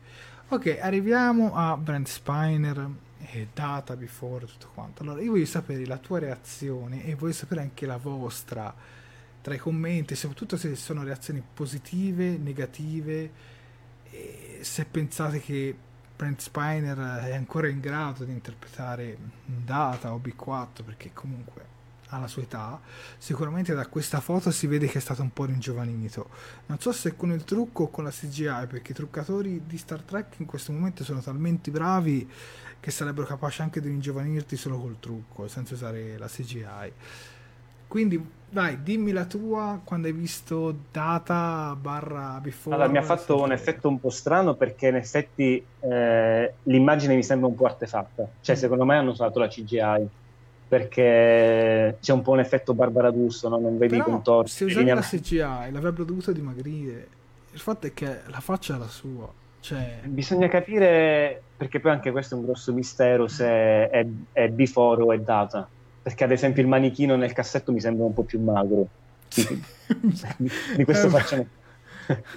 per quanto riguarda Prespiner, sì, avrà anche un'età, ma sicuramente più giovane di Patrick Stewart. Eh, l'abbiamo visto anche al comico, mi sembra ancora molto, come dire, arzillo. Il problema non è mh, mm, quello, il problema è che gli androidi non invecchiano. Lui è ancora arzillo come attore, come interprete, eccetera, eccetera. Però ovviamente interpretare un attore, un, un androide che dovrebbe rimanere sempre uguale, quello è il problema. Ehm, la reazione cosa vuoi che ti dica? Non, eh, non me l'aspettavo, anche se c'era un rumors che circolava già da qualche tempo, eh, ma sono molto contento perché una cosa che temevo di Picard è che, mh, visto che avevano sempre smentito la presenza di altri personaggi, temevo che sarebbe stato uno show un po' triste, no? Con questo personaggio solo, invecchiato, che non si capisce perché torna nello spazio invece di stare a curare le Avevo, temevo che l'avrebbero insomma estraniato un po' troppo da tutto il contesto di Star Sì, Trek. sarebbe stato un po' l'eroe caduto, un po'. Esatto, quindi il fatto che ci sia data mi, mi rincuora perché insomma è la sua spalla, è come Spock con Kirk, è... ci sta che ci sia data. Davide Fuscilla dice secondo lui sarà BB-8, accidenti. BB-8 è l'androidino di Star Wars. Eh, oddio, la vedo difficile. Fra l'altro molti pensano anche, cioè in realtà lo penso anch'io, che possa essere il corpo di Before con dentro i ricordi, cioè con il cervello positronico di data, mettiamolo così, visto gli innesti dei ricordi. Oppure, secondo altri, potrebbe essere una comunicazione olografica, cioè nella sala ologrammi, perché ora in questa foto non si vede tanto, ma in realtà lui sotto il colletto giallo ha un, un pezzettino di divisa che è di colore grigio, uh-huh. che ricorda molto i film tipo della Nemesi, sai fi- gli ultimi film, la divisa sì. degli ultimi film della The Next Generation. E quindi potrebbe essere stato anche che Picard è andato in, nella sala ologrammi e ha detto cosa direbbe data se gli chiedo questa cosa. Sì. Non lo so, cioè ti dico la verità, non lo so. Ma in effetti anch'io tutte, ho pensato tutte molto teorie. Comunque lo chiama resto... capitano non lo chiamo miraggio. Sì, anch'io ho pensato a un flashback per questo motivo e c'è anche da ehm, eh, rivelare il fatto che Dre Splinter non ha voluto dire se è data o B4. Sì. Evidentemente perché se dicesse che l'uno o l'altro um, darebbe un indizio su questa scena. Infatti è stato intervistato da ET Live eh, proprio la sera del Comic Con, qualche ora dopo e c'era tutto il cast presente, sai come le interviste di 5-6 minuti, molto brevi, infatti fanno tanti panel veloci, ogni 5-6 minuti arrivava un cast diverso. E hanno chiesto un paio di domande ai personaggi. Ovviamente i personaggi rispondevano alle descrizioni, quelle proprio standard, quelle, qua, quelle a due righe. Lui non ha potuto proprio dire niente. Ha detto: Guarda, io non posso proprio parlare. Mi hanno proprio vietato di lasciare dichiarazioni in merito. Quindi per il momento possiamo azzardare tante supposizioni, ma non possiamo darne per certa nemmeno una. Così. Purtroppo è così. Vediamo fra i commenti, dice Davide Picillo, dice secondo me verrà riportato in vita dai Borg. Giusy, Giusy dice potevano dimagrirlo un po'. Eh, ma infatti io per questa cosa del dimagrire penso che non sia stata la CGI ma solo il trucco, perché se no se usi la CGI che ti ci voleva dimagrirlo un po'. Eh, comunque dice Sofia che comunque anche secondo lei sia trucco perché ultimamente eh, veramente ma negli ultimi anni hanno fatto dei lavoroni pazzeschi con, con i trucchi nelle serie di, di, Star Trek e anche negli ultimi tre film qualcosa da aggiungere prima di passare a Lower Decks allora innanzitutto sappiamo che la serie debutterà negli inizi del 2020 sì. ma non c'è ancora una data specifica sappiamo inizia inizi 2020 così è stato scritto sul trailer Qualcos'altro su Picard che non abbiamo detto? Beh, in questo momento non mi viene in mente niente. Si potrebbe fare un'analisi del trailer scena per scena e parlarne per giorni, ma non credo che sia il caso adesso. Guarda, siamo in diretta da circa un'ora e venti, quindi eh, direi appunto. di passare all'ultimo argomento, ma prima vi mostriamo l'intervista al cast di Star Trek Picard. Oh, and um, can I tell you? Not very much. Um, she has, she's got a past uh, with Picard, so she's from his past, and she's a genius strategist. That's all I'm going to say. And she's a little maybe haunted by demons. Uh, I'm Santiago. I play Chris Rios. Cristobal Chris Rios. She's the only one that calls me Chris. I love it. I, uh, that's something I've just said. Oh, there you go. Uh, he's right he's ex Starfleet uh, has demons of his own, which kind of, which is why these two kind of uh, have a connection. Yeah. And uh, and because of that, he's sort of uh, reticent to to help Picard at the beginning. That's all I'm going to say. I play Dr. Agnes Girardi, and I am a researcher. That's all I got. That's all I'm allowed to say. Um, I play a young Romulan boy by Elnor.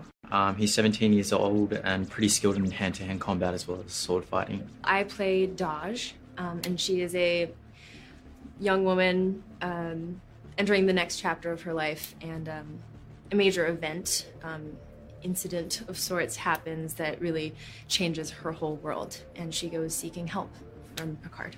I play a guy called Narek, who's a Romulan, um, who is involved in secret operation, which I can't get now. Um, and that's all I can say.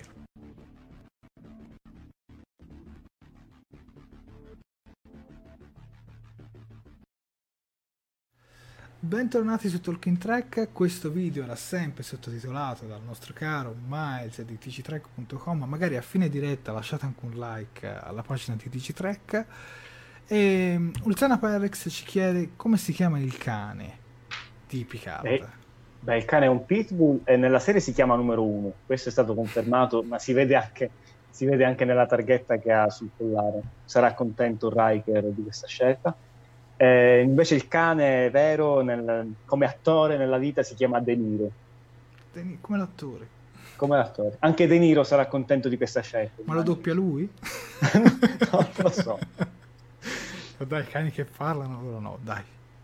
Che tra l'altro adesso poi arriviamo anche ad animali che parlano, perché adesso parliamo di Star Trek Lower Decks, uno dei progetti, diciamo, che molti lo danno per scontato, ma in realtà è ambizioso, perché è creato, è fatto dal creatore di Ricche e Morti, mm-hmm. che per chi non lo sapesse è considerato un genio. Non che, forse non è il creatore, è uno degli autori. Uno degli autori di Rick so, sì, so comunque sono considerati dei geni, perché sì. comunque Rick e Morty nasce come una mezza parodia di Ritorno al futuro, ma poi in realtà si evolve in qualcosa di molto particolare. È una serie molto demenziale ma anche che- filosofica. Però diciamo la verità, non è proprio per tutti, deve entrare anche un po' nel mood del- dei, dei personaggi. Cosa sappiamo di questo Star Trek Lower Decks? Da come leggiamo, debutterà nel 2020, ma non negli inizi del 2020, perché sennò ci sarebbe stato scritto. Quindi uscirà comunque in un periodo differente da Picard. Questo è il logo, da come possiamo vedere. La lista, la parola Star Trek è sempre con eh, il font della serie classica. Oramai da Picard non lo cambiano più il font. eh. Sì, evidentemente ormai è proprio il marchio standard. Cosa ci puoi dire, Miles, di questa serie? Guarda, tu poco fa mh, all'inizio della diretta accennavi al fatto che probabilmente Kurzman vuole spostare tutto nel futuro e in effetti Lower Decks non è ambientato nell'epoca di Discovery, ma ambientato nel 2380, questo è stato detto al panel, significa dopo gli eventi di Star Trek La Nemesi. E infatti vediamo che già i personaggi hanno delle, delle uniformi che ricordano quelle che si vedono in Picard, cioè con, eh, diciamo un po' eh, tagliate con questo... mm, Che fanno un po' quelle di Voyager, eh? Le prime di Voyager. Sì, hanno, hanno- sono un po' un incrocio tra quelle di The Next Generation e quelle, sai, dei film della serie classica che avevano l'apertura sul. Ah, è vero, perché c'è questa cosa. Sì. Tra l'altro è un vecchio design che avevano scartato per Star Trek Generazioni, a quanto ho letto in giro. Prima parlavamo di animali che parlano, e qui vediamo un gatto. Sì, eh, uno dei personaggi ha- è un kaitiano, cioè presumo che sia un kaitiano, come, e sarà un omaggio evidentemente al personaggio di Mress, la, la gattona della prima serie animata di Star Trek. Eh, si chiama Dottor Tana, T apostrofo Ana, perché Mm. tutti gli elenchi di Star Trek hanno una lettera, l'apostrofo e poi il resto, si sa perché. Eh, e sarà la dottoressa a bordo di questa nave che si chiamerà USS Cerritos, una nave di classe California. Ora, ma eh, questo- una domanda è, ma è canon? perché, perché tutti questi elementi mi fanno un po' paura. Guarda, probabilmente sarà tanto canon quanto è la serie animata degli anni 70. Mm. Cioè, probabilmente se vuoi che sia canon lo è, se vuoi che non sia canon non lo è. Devi usare un po' di fantasia. Sì, ma ne so, esatto. magari menzionano qualche personaggio, ne so, Gianluca Ma sì, sicuramente butteranno qualche elemento canonico che poi magari ritroveremo in uno short track o in Picard, però qualche, qualche elemento, esattamente come la serie animata, anche nella Ci serie animata. puoi, ci puoi dire i nomi di questi personaggi? Eh, sì, aspetta, qual- se- quale immagine stai mostrando? Ah, Ok. Quella dove sono presenti tutti quanti, che sono Ok, allora, quattro sono i parte- cadetti. Nella parte a sinistra ci sono i quattro cadetti, cioè i, i lower decks in senso stretto, cioè la manovalanza, quelli che stanno nei punti inferiori, che sono i veri protagonisti di questa serie. Ehm, abbiamo la ragazza con la pelle verde, si chiama il guardiamarina Tandy, eh, doppiata da Noel Wells. Eh, all'inizio della serie sarà entrata a bordo della, della Cerritos eh, nel suo primo diciamo, giorno di lavoro nella flotta stellare ed è un medico, lavora in infermeria. Poi a seguire abbiamo questo ragazzo afroamericano che è il guardiamara- guardiamarina Rutherford, che, è un, Saiyan. ingegnere. Ah, non è un Saiyan, aveva il No, coso- non è un... Anche se ha i Google Glass, non è un Saiyan. Eh, il guardiamarina Rutherford è eh, doppiato da Eugene Cordero, eh, è un ingegnere, a quanto pare ha da poco subito questa operazione per eh, avere impiantate queste protesi. Ah, quindi Eh, con la Forge, via. Sì, come la Forge, ma siccome ricordiamoci che Lower Decks è una serie un po' dallo stampo umoristico, nella descrizione del personaggio viene detto che a differenza di La Forge alla fine non riesce a risolvere nessun problema. Quindi, quindi proprio perfetto. L'altro personaggio è il guardiamarina Mariner, eh, doppiata da Tony Newsom, che è una specie di mh, eh, ragazza molto alla mano, molto rilassata, quasi una scansafatiche. E infine quello che sembra il protagonista dei protagonisti, che è il eh, guardiamarina eh, Boimler, Boimler, Braid Boimler, che invece a, differenza di Mariner è proprio un pignolo che fa tutto secondo le regole e insomma deve imparare un po' a- ad improvvisare. Non dici probabilmente- Wesley Crusher perché sennò ragazzi. Detto no. così, detto così. Anche se sai, ora che mi ci fai pensare, secondo me ci saranno varie situazioni alla Wesley Crusher con questo personaggio. Invece gli altri personaggi sono quelli proprio gli ufficiali di plancia che però non sono i veri protagonisti della serie. E, e sarebbero il tenente Shax, che mi sembra un beggioriano perché ha il naso arricciato e un, un orecchino che sembra di quelli beggioriani. Non so se ci hai fatto caso. Può essere. Eh, il capitano Freeman, la ragazza afroamericana, eh, il comandante Ransom, questa specie di, di Riker con la barba incolta, e poi il dottor Tanaka, questo gattone dottore. Tra l'altro il comandante Ransom è doppiato da Jerry O'Connell, che mh, quelli della mia generazione forse ricorderanno eh, in una specie di serie culto degli anni 90, il il amico Ultraman, che poi è stato anche il protagonista della serie I Viaggiatori, quelli che andavano in viaggio tra, tra un universo parallelo e l'altro. Sì, vagamente qualcosa, almeno Chi ha la di mia fama. se lo ricorderà. E poi niente, purtroppo non hanno detto molto di più su, su questa serie, su questo, mh, su questo cartone animato, a parte Beh, quello che facciamo un Cioè- resoconto anche sullo stile del dis- dei disegni. Più che tu mi avevi detto, almeno a me in privato, che più che Rick e Morty ti ricorda Teen Titans.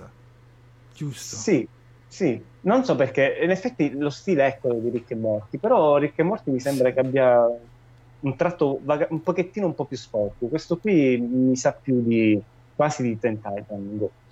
Però so, è una, una prima impressione. Poi ovviamente il target non è quello di Ten Titan, il target è quello di Rick e Morty. È una serie di stampo umoristico. eh, Scusa, che- è saltata la parte il target è per... il target è più quello di Rick e Morty, in Ah, effetti. cioè un po' eh, giovani, tutti. Giovani adulti, eh, adolescenti, mh, situazioni un po' demenziali. Eh, sostanzialmente il, diciamo, l'impostazione della serie è ribaltare quello che è il classico, ehm, come dire, la classica struttura del- del- dell'episodio di Star Trek, cioè c'è un, un qualche problema da risolvere e poi nel frattempo c'è una trama secondaria che va avanti. Questa qua- Ecco, qui al cioè, contrario, la è trama secondaria è importante e la vicenda che va avanti diventa la trama secondaria. Ah, ok, interessante. Sappiamo che ci saranno due stagioni, hanno detto. Cioè, il concept è... per ora... Sì, nel senso ne, ha- ne hanno ordinate due, ne Sì. hanno ordinate due. Episodi credo da mezz'ora se non ricordo male. Non sappiamo dove verrà distribuita perché ancora... In America sicuramente su CBS o da noi ancora non si sa. Forse su Boeing. che, chi lo sa? Io spero su Netflix o Amazon perché se mi devo abbonare da un'altra parte... Mi hanno fatto notare che assomiglia come disegna un'altra serie spaziale Final Space. Final Space, quindi probabilmente Netflix si è interessato. Anche, veramente. A meno che non se la compri Amazon proprio per contrastare Final Space di, di Netflix, che potrebbe essere un'ipotesi. Ha fatto molto successo Final Space. Ho visto un paio di episodi, non era malaccio. Fra l'altro l'ha vista anche Max. eh. Stavo a specificare. Va bene, qualcos'altro sull'Howard X prima di chiudere definitivamente? No, definitivamente no, porta Vabbè. male. Prima di chiudere questa diretta. No, no, no, non c'è. L'unica, l'unica piccola insomma, precisazione è che, come abbiamo detto, la nave si chiama USS Cerritos ed è di classe California, che è una cosa che a noi italiani non dice assolutamente nulla. Però per gli americani fa già un po' ridere perché effettivamente Cerritos è una cittadina che si trova in California. Piccola, piccola nota a margine. Eh, vabbè, E sarà una se, nave se chi ci sta seguendo ha dei figli e magari può- vuol provare ad avvicinare il proprio figlio con Star Trek, può provare con questa serie, ma ce ne sarà anche un'altra proprio soltanto per il target di bambini. Insomma. Ora, magari ne, parla- ne parleremo quando sapremo qualche nuova notizia, perché ne abbiamo già parlato anche abbastanza. Va bene, io vi, ti ringrazio Miles sempre per la tua ultra professionalità. Da adesso Grazie ti chiamiamo il dottor Miles dalle prossime puntate. Quando c'è- metterò il diploma alle spalle come negli studi del dottore.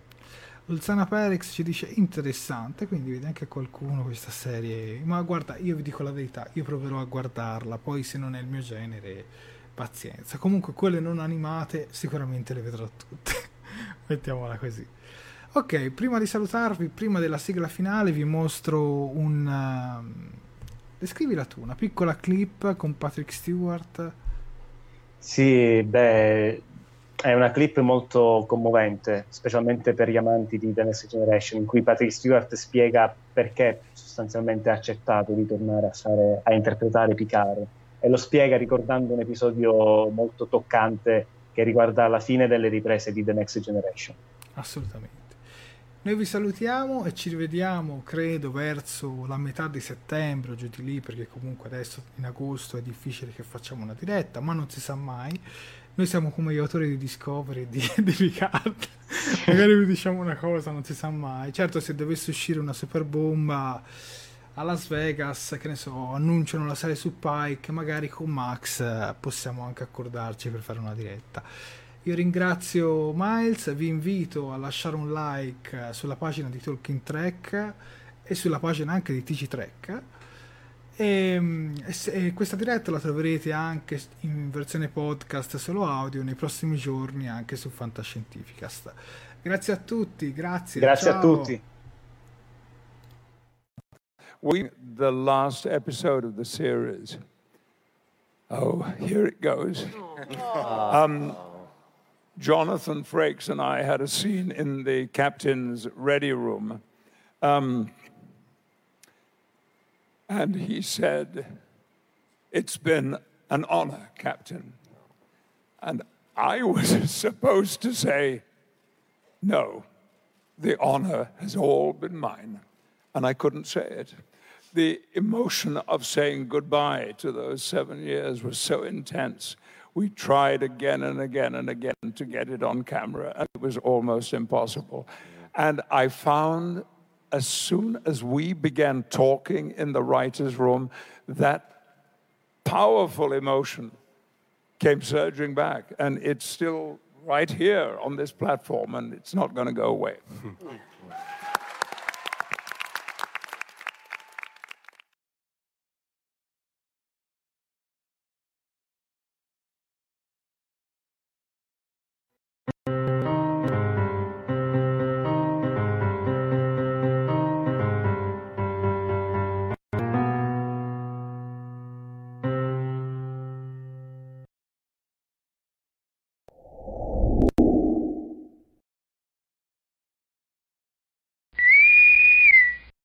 Fantascientificast e Talking Track sono produzioni amatoriali, non si intende infrangere alcun copyright, i cui diritti appartengono ai rispettivi detentori.